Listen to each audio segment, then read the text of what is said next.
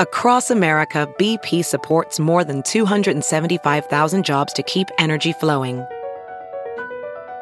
Jobs like updating turbines at one of our Indiana wind farms and producing more oil and gas with fewer operational emissions in the Gulf of Mexico.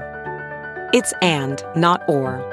See what doing both means for energy nationwide at bp.com slash investing in America. This is Merriam-Webster's Word of the Day podcast for Friday, April 8th. Brought to you by the new Merriam-Webster's Advanced Learners English Dictionary, designed for students and teachers of English as a second language. Learn more at learnersdictionary.com. The word of the day for April 8th is Cloud Cuckoo Land. That's spelled as three hyphenated words, cloud, cuckoo, land. Cloud Cuckoo Land is a noun that means a realm of fantasy or of whimsical or foolish behavior. Here's the word used from Elizabeth George's 2010 novel, This Body of Death.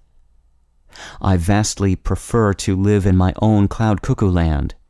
Anything else sends me into such depression that I can't get out of bed in the morning, and the only thing that cheers me up is Mum's ginger biscuits.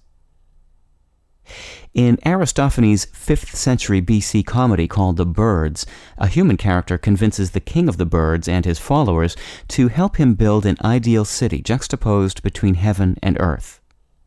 They plan to intercept all of the sacrifices rising from the earth to the gods on Olympus, thereby starving the gods into cooperating with them.